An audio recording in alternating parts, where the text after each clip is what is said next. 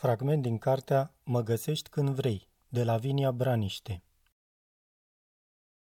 Aproape de finalul șederii noastre, vremea s-a stricat. A început să plouă mărunt și rece și nu mai aveam chef să ies nicăieri și să fac nimic. L-am sunat pe Martin să anulez o rezervare pentru un caiac. M-a întrebat de ce și i-am zis că din cauza ploii. E foarte frumos pe lac când plouă, mi-a zis. Poate, dar nu vin. În țara ta nu plouă? M-a întrebat. Avem altă abordare a ploii, fugim înăuntru. Fair enough, a zis el. Apoi, după câteva secunde, m-a întrebat dacă nu vreau să trec totuși pe acolo să bem o cafea. I-am zis că nu pot. Propunerea lui m-a speriat. Nu cred că voia doar o cafea. Dacă eram singură, tot nu cred că m-aș fi dus.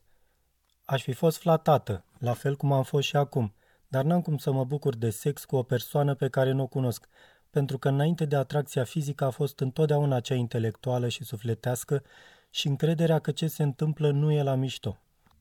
Nu zic că ar fi greșit să fie la mișto, dar sexul la prima vedere nu e un sport pentru mine, la fel cum ping-pongul nu e un sport pentru mine. Aș putea să scriu o confesiune lungă și despre asta, are de-a face cu spiritul de competiție. Loialitatea în cuplu a fost întotdeauna unul dintre lucrurile cele mai importante pentru mine. Îmi era rușine de modul în care își trăiau părinții mei căznicia și de umilința la care mi se părea că este supusă mama – la fel cum îmi era rușine că ea acceptă această umilință. Știu că se pot întâmpla multe într-un cuplu.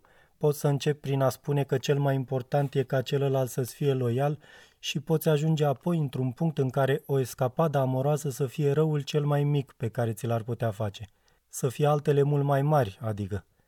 În relațiile mele de până atunci fusese ferită de un rău mai mare. Fusesem mereu loială și cred că mi s-a răspuns la fel – îl întrebasem mai de mult pe Victor de ce s-a terminat relația dinainte. Îmi imaginez că ea era persoana cu care ar fi vrut copii, deși nu mi-a zis clar. Dar din puținele amănunte pe care mi le-a spus, am dedus că cea dinaintea mea a avut mai multă greutate pentru el, sau cum să zic.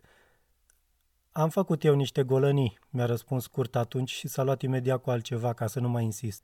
O golănie poate fi și o delapidare de fonduri și refuzul de a merge de Crăciun la părinții ei, dar eu nu m-am gândit la asta, ci m-am gândit că a înșelat-o. O fi venit la Zurich și cu cea dinainte, cu cealaltă? Ce abonament i-a cumpărat în cazul în care ea îl lăsa să-i cumpere? Discuția despre copii m-a întristat.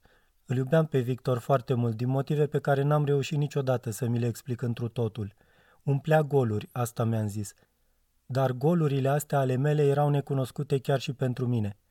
Mi s-a înșurubat atunci din nou dorința de independență. Relația asta îmi alterase țesătura afectivă, mă îndepărtase de mine.